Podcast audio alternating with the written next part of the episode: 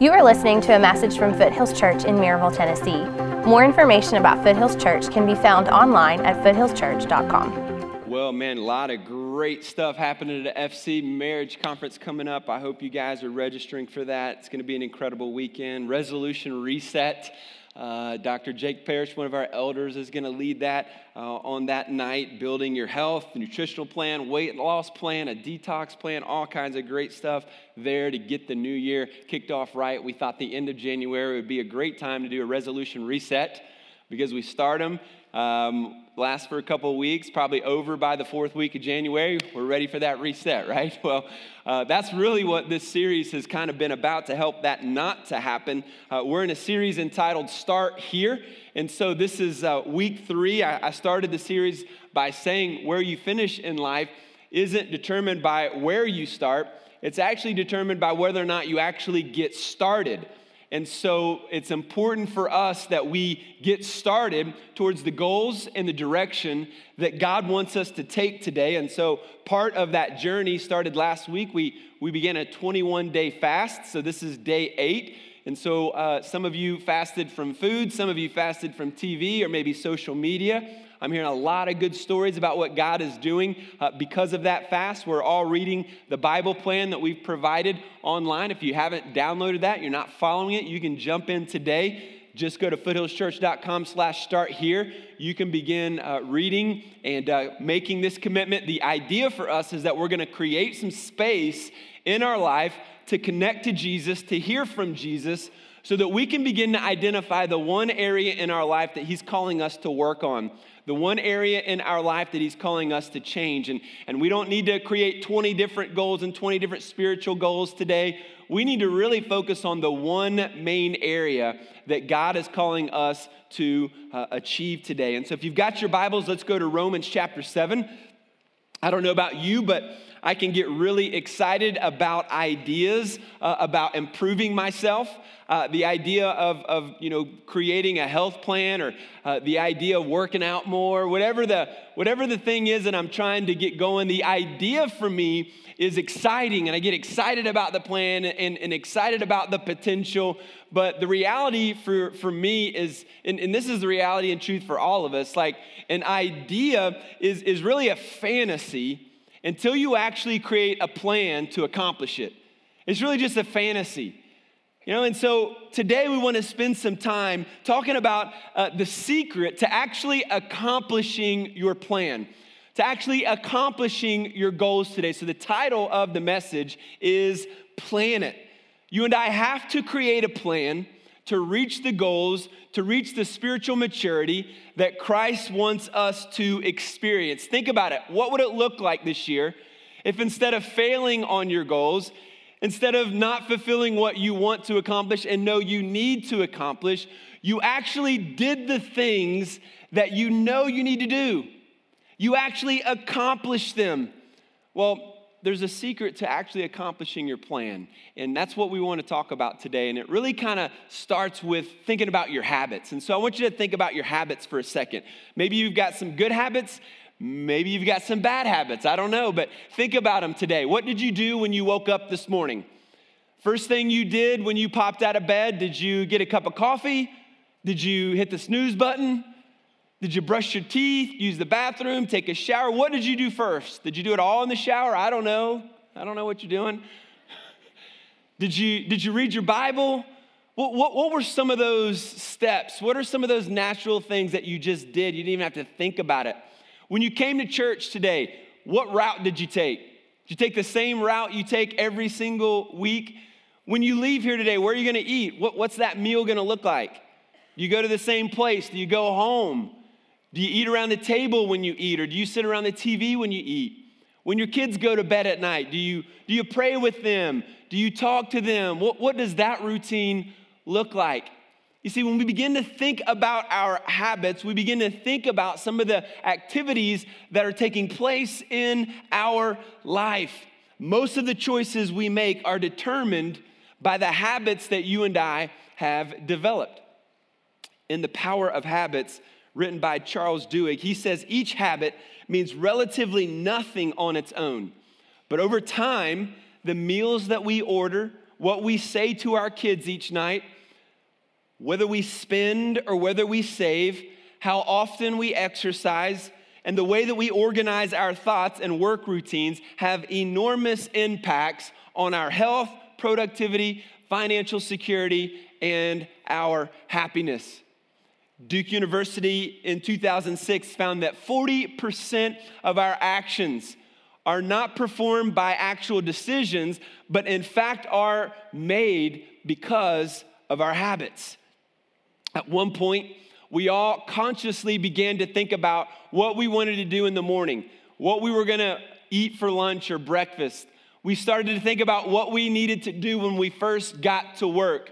But then, somewhere along the time, we didn't have to think about it any longer. We stopped making the choice, and our behavior began to become automatic and it began a habit. Some of you, let's think of some examples. Some of you have the habit of reading your Bible every day. And so the first thing that you do every day is you wake up. Maybe you go get that cup of coffee. You immediately go to your desk or your table or your bed, wherever that location is. You find your Bible there, you open it up, and you read because you're reading through whatever. You read the Word of God. It happens every single day. You don't have to think about it, you don't have to talk yourself into it. It just happens. Some of us, uh, when we go to work, we go the same route every day. I know I do. Maybe you listen to the same podcast every day or the same radio station every day, and you just drive. You don't have to think, oh, yeah, I got to turn up here, you know, in a mile. You just drive, and it just kind of automatically, your brain just shuts down and you're just zoned out and you just drive. And, and you know this happens if, if, if this has happened to you. You've, you've been driving somewhere, you're going out somewhere else, you're not going to work but you start driving and then you take a turn towards work and your wife goes, Where are you going? Right? And you're like, Oh, sorry. I, I, was thinking I was going to work. How many has that ever happened to you? Like you're just driving and you end up going somewhere and you wake up out of that fog. You're like, What am I, where am I at? What am I doing? And that's the power of habit in our life. Charles Duhigg writes that the habits that we establish are formed out of a basic pattern, and he calls it the habit loop. And if you've read this book, you're familiar with this, but I think we have a graphic to show. The habit loop looks like this. First of all, there's a cue, and the cue is what reminds your brain about this habit. The next is the actual routine, and the routine is essentially whatever that habit is, whatever the action is. And then thirdly, there's the reward. The reward is, is what you experience that is pleasing to your brain, that is pleasing to your body. Whatever that reward is happens, and it's essential because it's that reward that takes place that continues that craving and continues the habit loop to go around. So, let me give you another example of a habit. Some of you, some of us, have the habit of looking at social media. And so the habit of, of looking at and, and scrolling through Instagram or Facebook is just part of your everyday routine. So, what is the cue to look at your phone, to look at social media? Well, it's probably the notification from Facebook or, or Instagram, or, or maybe for you, it's just simply noticing your phone is there. Boom, there's the cue. And then the, the habit or the routine is you pick up your phone and then you dial up Instagram, you start scrolling through Facebook, and before you know it, several minutes have, have passed. But as you are looking, what you see are those glorious little hearts that mean that somebody likes you and they like what you've done. You know, that feeling when that heart count starts to go up and you break whatever your record is. You know what happens every time you notice the heart count uh, or the likes on your social media, there's a chemical called dopamine that's in your brain, and it gives us the sensation of pleasure. And so every time we see those hearts, those likes, those comments that are encouraging, a drop of dopamine hits our brain, giving us the sensation of pleasure. Now, what happens when a, a drop of dopamine hits your brain and that sensation takes place 20, 25, 30 times a day? Well, eventually your brain starts craving that sensation and it starts driving that focus towards, I need to look at Instagram. And the next thing you know, that craving for that sensation has driven you not just into a desire, but now it's not just a habit, now it's an addiction. And you are actually addicted to the sensation that that chemical gives to you, provided by simply looking at social media. Now, we blow that off in our culture. We kind of chuckle about it. I'm addicted to it. I know. You know, happens. Now, if you talk about an addiction to pornography, addiction to alcohol, drugs, oh, not me. But here's the reality anything that you are addicted to is, is, is showing you that you have replaced Jesus from taking the throne of your heart. And you have, in fact, given something else control of your actions and your desires. The Bible calls that idolatry. And like on the top 10 list of all sins, it's gonna be number one. And so, do we have some issues in our culture with, with, with what we're addicted to? Absolutely. You see, we take a good thing, social media can be a good thing, but just like everything, we can take a good thing and we could make it an ultimate thing, and it replaces our love for Jesus and it takes our life in a direction that is far from the direction that God would have us to live in our life. But here's the good news the good news is that you can create new habits. The good news is that you can actually quit bad habits, they can actually change.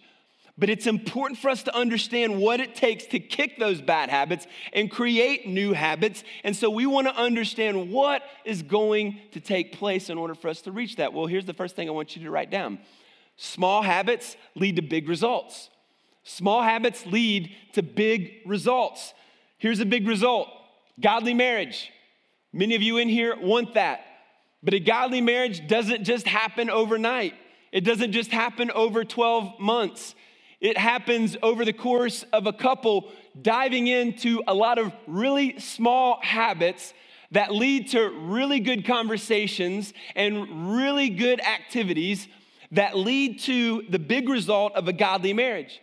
I hope that you want to have a close walk with Jesus. That's not going to happen overnight. That's a big result. But in order to get that close walk with Jesus, it's going to require a lot of small habits that seemingly don't seem important or connected. But over time, these small habits, compounded over time, all put together, lead to the big result of being close to Jesus. Things like attending church regularly, being in a small group, reading the Word of God regularly, developing a prayer life. These are things that you've heard before, but because you've never developed them into your life, the big result of really living your life for Jesus has never really happened. Secondly, small habits require discipline. Small habits require discipline. You've got to have discipline in order to follow through with your plan. See, I can plan all day long. I can, I can dream of a goal and I can plan all year. That's one of my gifts. And, and, and I get excited about the dream, I get excited about the goal, and I can write down my plan, and I can have a goal every day, and then I can have a weekly goal, and then that weekly goal and that, that daily goal helps point me to my monthly goal, and that monthly goal points me to my yearly goal, and that yearly goal points me to my five year plan. I can do it all day. But here's the reality some of you can probably plan it. You thought, I'm gonna eat well, and so I'm gonna buy different food. I'm gonna go on a different plan. I'm gonna create this plan. But what happened? No self discipline. Monday, you did great. Tuesday was awesome.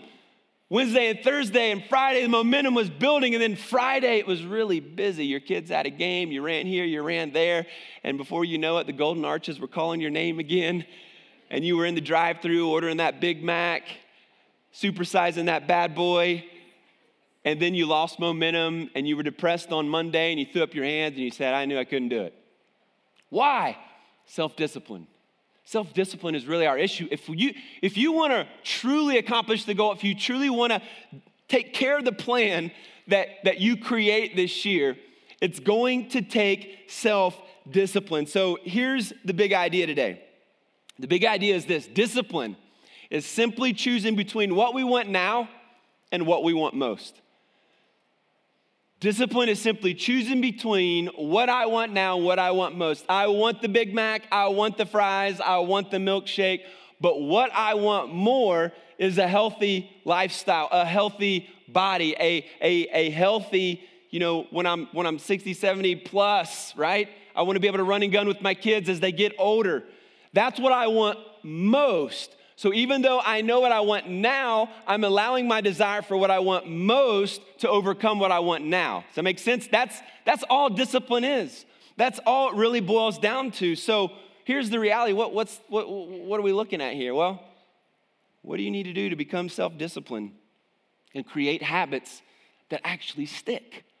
Well, let's look at the Bible because the Bible has a lot of great answers for us. And I not only struggle with self discipline, and, and, and it's not just you that struggles with self discipline, but I would say the greatest Christian thinker and leader of the entire history of the world struggled with self discipline. And so that's encouraging for me. And we're going to read about it here in Romans chapter 7, beginning in verse 15. Here we go. Here's what he says. He says, For I do not understand my own actions. Anybody just want to say an amen? Are you guys with me today? Golly. I don't understand my own actions.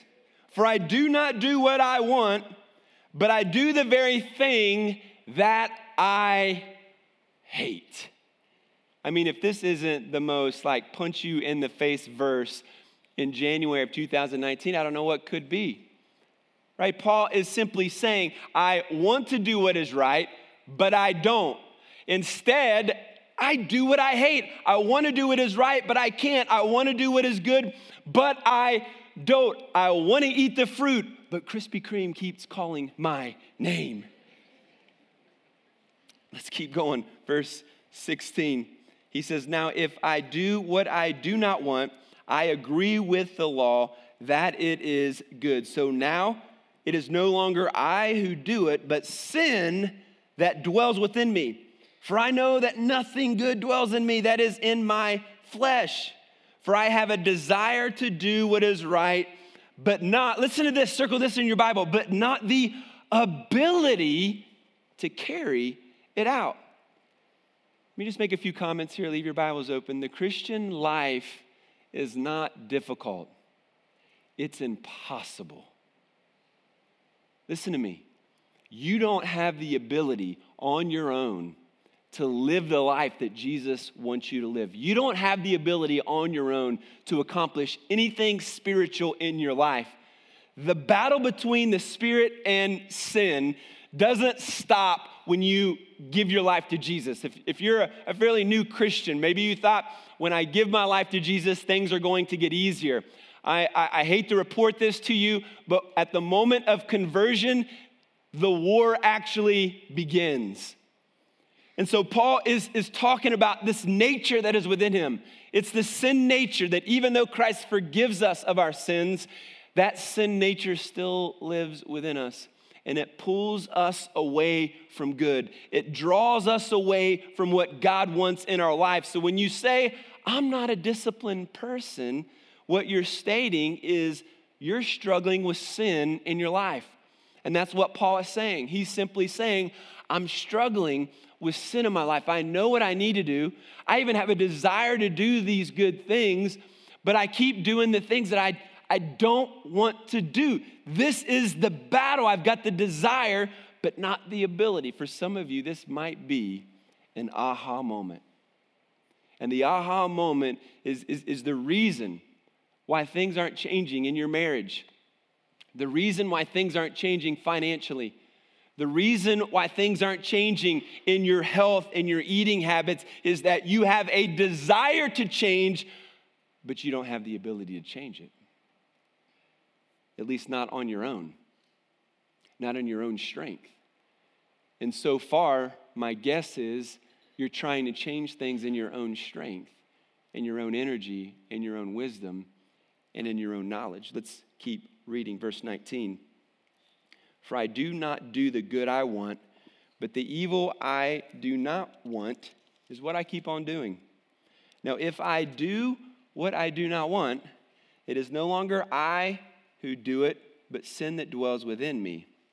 So I find it to be a law that when I want to do right, evil lies close at hand. Evil's close, folks. You've got a cell phone in your pocket, evil is close. It is right by your bedside every day. It is in your pocket, it is in your hand all the time. For I delight in the law of God in my inner being. But I see in my members, in my flesh, in my body, my spirit, another law waging war against the law of my mind and making me captive to the law of sin that dwells in my members. There's a war raging. And where is the war raging? Let me hear it. Where is it? Where is the war? Yes, it's in your mind, it's in your thoughts. The, the, the war is being raged in your thoughts. It's your desire to sin, it's your desire to be selfish, it's your desire to be comfortable that robs you of the life that God wants you to live. And he's saying that that thought life can make you captive, captive in our thinking, captive in how our mind thinks, our thought life. If you think you can't wake up and exercise, you won't. If you think you can't be close to Jesus, you won't. If you think your spouse will never change, your spouse will never change. If you think you're going to fail the class, you will. That's the captivity of negative thinking. That's the power of our thought life. And if the enemy can make you doubt yourself, you'll be a slave for the rest of your life. If the enemy can keep you busy and distracted on worldly things, you'll be a slave for the rest of your life. Verse 24, he says, Wretched man. He's calling himself a miserable man that I am. Who will deliver me from the body of death? He says, Thanks be to God through Jesus Christ our Lord. That's a good place for an amen. So then I myself serve the law of God with my mind, but with my flesh I serve the law of sin. He says, I'm a miserable person. Who's gonna free me from this life? Who's gonna deliver me? And the answer is Jesus. Only with Jesus can you change. Only with Jesus can you be different. Only with Jesus can you be self disciplined and spiritually disciplined. It's by His power I can be transformed. It's by His power I can have the right habits. And by His power that I can have the life that He's called me to live. And so I don't have the strength. And so I know that if I'm not overcoming a bad habit in my life, I know this to be true. It's because I'm doing it in my own power. I'm not doing it in the power and strength of Jesus. I'm doing it in my own power. And here's the, here's the tension we're never going to be able to solve this battle. We're never going to be able to resolve this tension in our life as, as, as long as we are alive, until Jesus returns, you and I are never gonna get out of this tension in our life of here's what I wanna do, but, but, I, but I tend to do the wrong thing. That tension is always going to live in our life, and it should be there. In fact, if you're not experiencing that battle, then I would question whether or not you're actually living for Jesus. Because as a follower of Christ, that tension is gonna be there within all of us. And so, what do we do? Well, number one, if you want to be disciplined, you've got to determine to fight for discipline. You've got to be determined to fight for discipline in your life. It's a battle, it is a war, it is in your mind, it is in your thought life. Some of you have, have these negative thoughts in your mind that have taken you captive and they are leading you like a slave away from the direction that God wants you to live, and you have got to fight. You've got to embrace the fight. You've got to learn to overcome the fight. You've got to have the desire to fight. It shouldn't be easy, it shouldn't be comfortable. It's going to be painful. That's why last week when we read the scripture, he says, strain forward, press forward toward the goal. Too many of us quit early in the process one fail and we quit. Listen, it's all right to fail. You have the goal. There are going to be failures, but you you get back on the wagon. You keep fighting. You keep going after it. You keep fighting for it. Tomorrow we celebrate one of our nation's greatest leaders, Martin Luther King Jr. When you think about his life and we think about what he accomplished, you see a man who was self disciplined in, in so many regards, leading the civil rights movement, in self discipline, standing up to oppression. One of the stories that I love to read about is the, the day that, that he actually gave the famous speech, that the I Have a Dream speech. Did you know that he wasn't actually even planning on sharing that? Like he had a completely different speech written. And as he's giving this speech, Mahalia Jackson, a gospel singer, sitting uh, closely behind him, said as he was talking, Martin, tell him about the dream. And when he heard Ms. Jackson say, Tell him about the dream, he began to go off the script and off the cuff. And he began to start talking about this dream that he had obviously spoken to her about, and I'm sure many others. And now, out of his heart, an unplanned message that obviously God had planned for him has become one of the most famous, if not the most famous, speeches of all time in our nation. Here's the reality everybody wants to give a speech that changes the world. Everybody would like to give a speech that would be remembered all throughout history, but that moment came because there were a lot of little moments and small habits and self discipline that he had established in his life that led to a big result. He had determined what he valued most. And he was willing to give up something now in order for him to gain what he valued most. And out of self discipline, he was able to experience so many great things and so many challenges. And, and ultimately, it did cost him his life. But I would say that much of his dream has been accomplished, even though there is much work to do. He paved the way for where we're at today. So, step one, you got to determine that you are going to fight. Now, a few verses down in Romans 8, look at verse 5. Paul goes on. He says, For those who live according to the flesh set their minds on the things of the flesh. But those who live according to the Spirit set their minds on the things of the Spirit. For to set the mind on the flesh is death, but to set the mind on the Spirit is life and, what's he say? peace, life and peace. So, step one, if we want to be self disciplined, we've got to set our mind on the Spirit. Set your mind on the Spirit. Now, what does that mean? Do, do I walk around saying, I gotta think about the Spirit, I gotta think about the Spirit, I gotta think about the Spirit?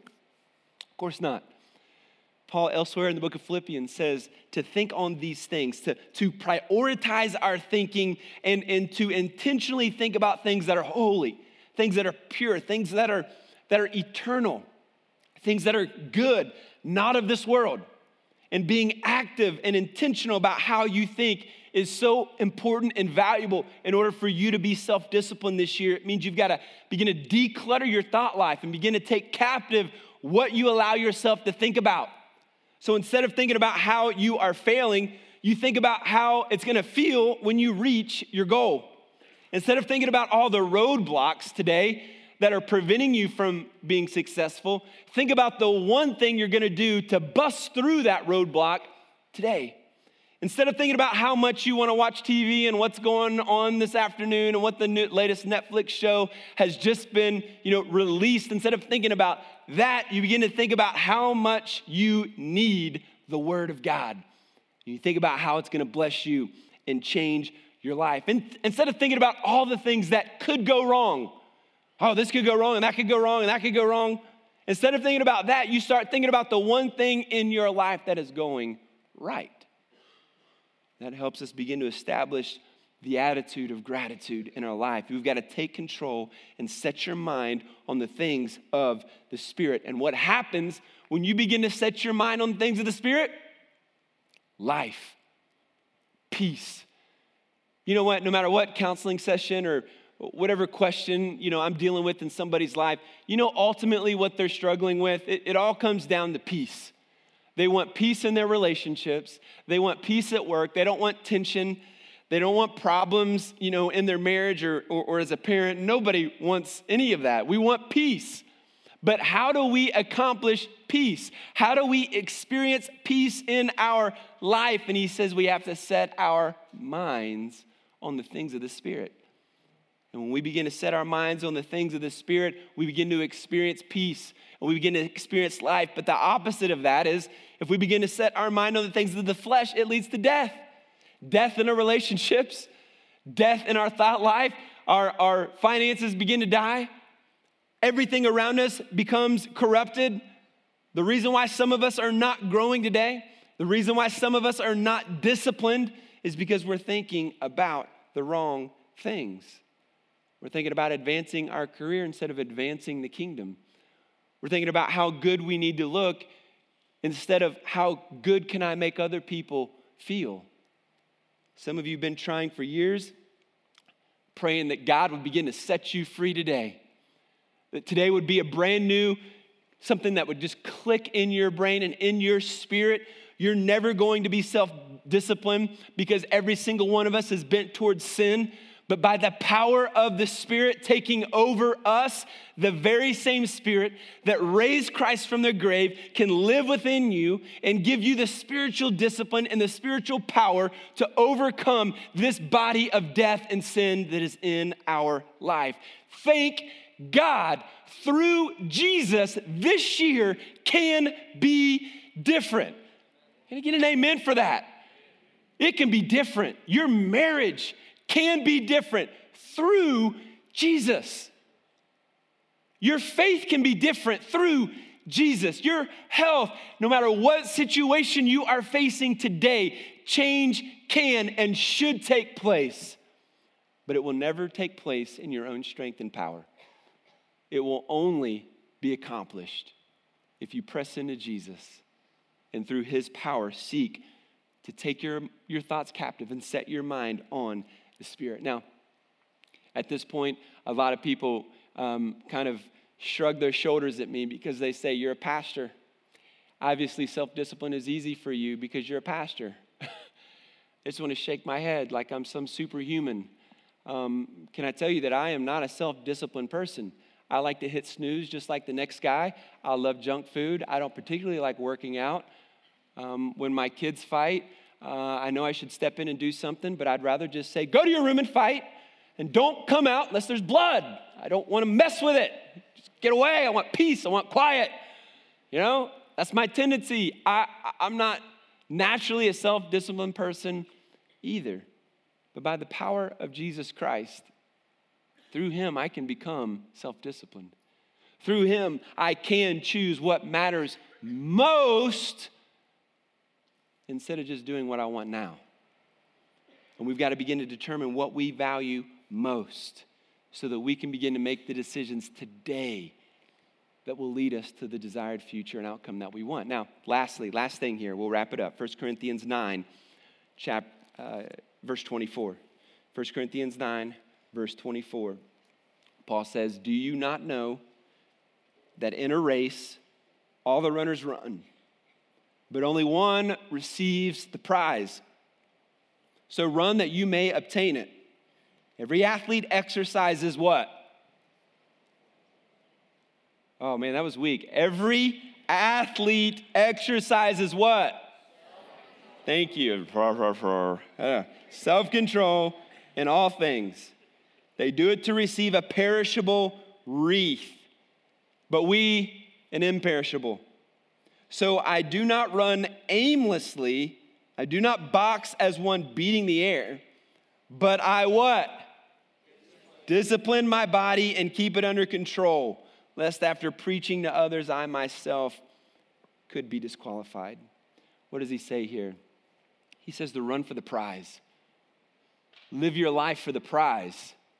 Run towards the prize. But the prize is not the praise of man. The prize is not feeling better about your body. The prize is not self confidence. The prize is not even a healthier life. That prize is way too small. Enlarging your vision today. Those little prizes are worthless because the prize is glorifying Jesus. The prize is knowing Jesus. The prize is understanding that you are in a relationship with Him. The prize is the blessing of Jesus that He gives to you. The prize is the relationship of being with Jesus. That is the prize. Knowing Him, knowing that you are pleasing Him, and knowing that one day you will stand before Him. And by prayer and by his grace, he would say, Well done, good and faithful servant. Enter into your master's happiness. That's the prize. Your self confidence, not the prize. Feeling better about yourself, that's not what you're after. Getting a girlfriend, not gonna work. Nothing, we said it last week, nothing that you receive that you think is the prize will ever give you the peace and the life that you want. Nothing apart from Jesus. He makes everything better. And apart from Him, nothing is better. In the Corinthian world at this time, they the, the Olympics were a big thing, but the second most popular games was called the Isthmian. And it was uh, Isthmian. And so it was, uh, it was similar. They would train for 10 months. They were very rigorous in their diet.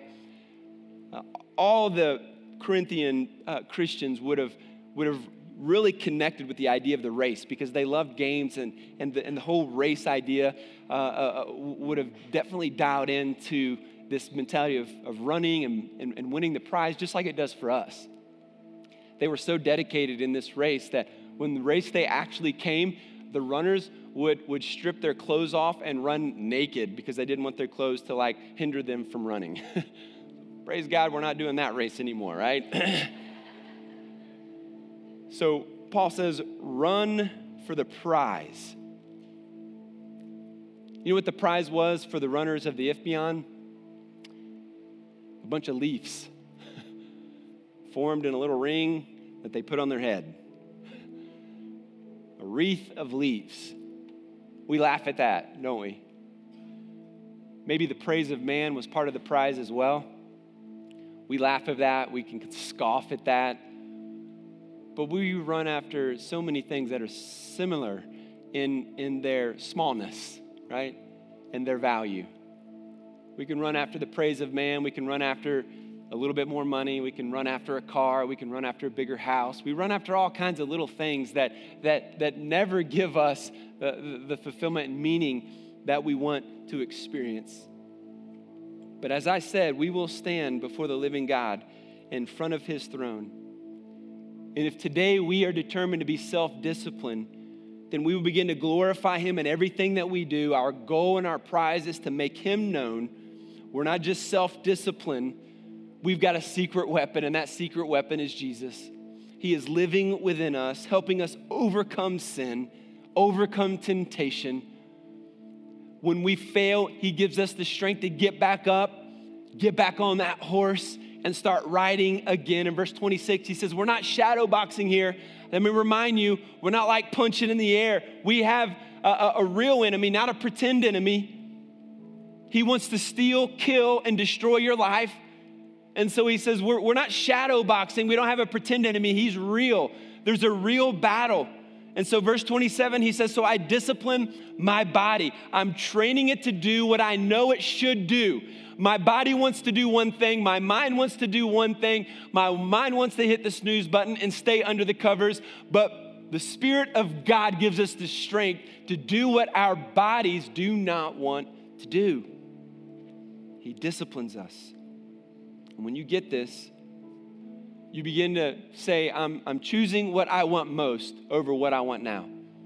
I'm choosing what I want most over what I want now. I'm saying no to this food because I want a healthier body.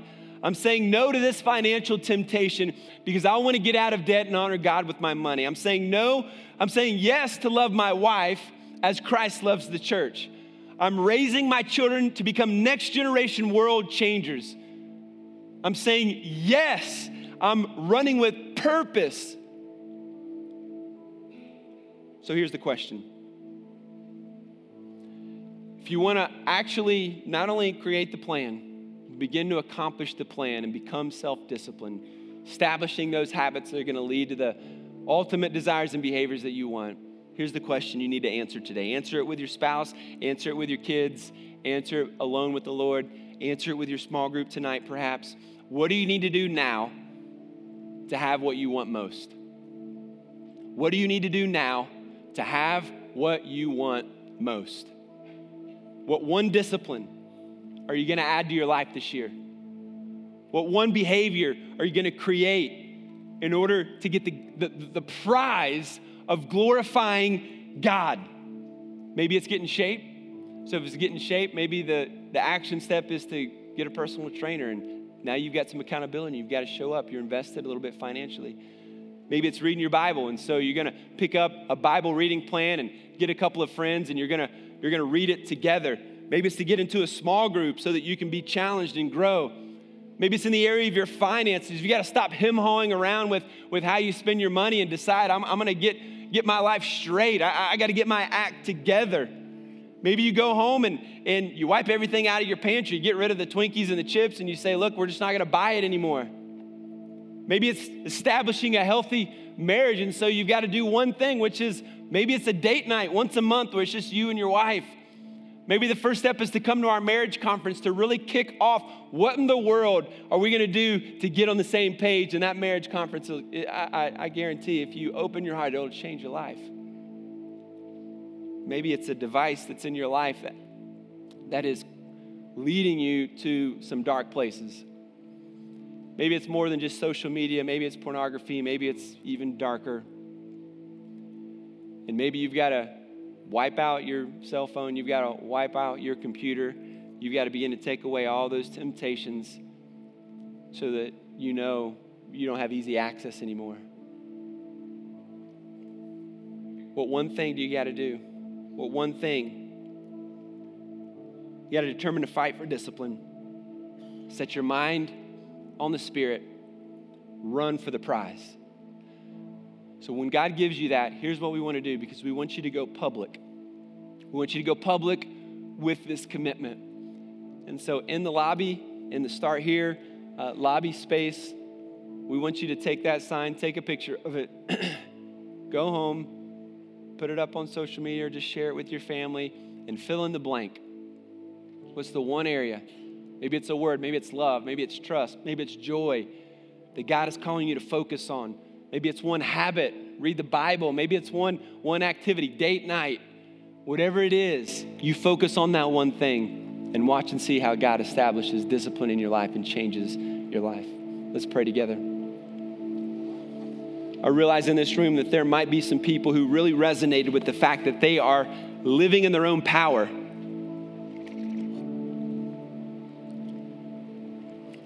And the reality for you is you have never given your life to Jesus.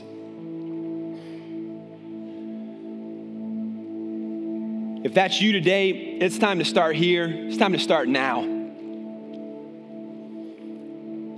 You've never given your life to Jesus, I want to encourage you to pray this prayer, make it your prayer, and tell it to Jesus today. Say, Jesus, I am a sinner. I confess that I'm a sinner. Forgive me of my sins. I believe that you died on the cross for my sins, that you rose on the third day. Lord, I ask you to come into my life. Forgive me, change me. I can't do this alone. Give me your spirit, give me your power to live a life that glorifies you. How many of you would say just by lifting up your hands and slipping them up and slipping them down, Sean, I prayed that prayer today and I meant it. How many in the room just say, I prayed that prayer? I see one. Anybody else? Two. Ma'am, thank you. Anyone else?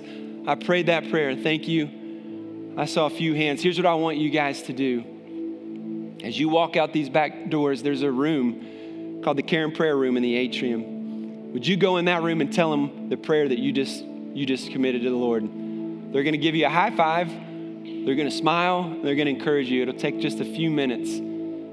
We want you to know there is a way that you can take that decision and experience Christ in a fuller way. We want to give you some steps and help you. Father, thank you for being present in this room, serving us, loving us. Let this year be different, God, because we're not going to do it in our power. We're going to do it in your power. We're going to do it in your strength, not our own strength. We're going to be willing to fight. We're going to set our mind on the Spirit. And we're going to run for the prize, the ultimate prize. And that prize is you, God. Help us to value it and see it. And we pray this in Jesus' name. Amen. Let's stand and sing today. Thank you for listening. More information about Foothills Church can be found online at foothillschurch.com.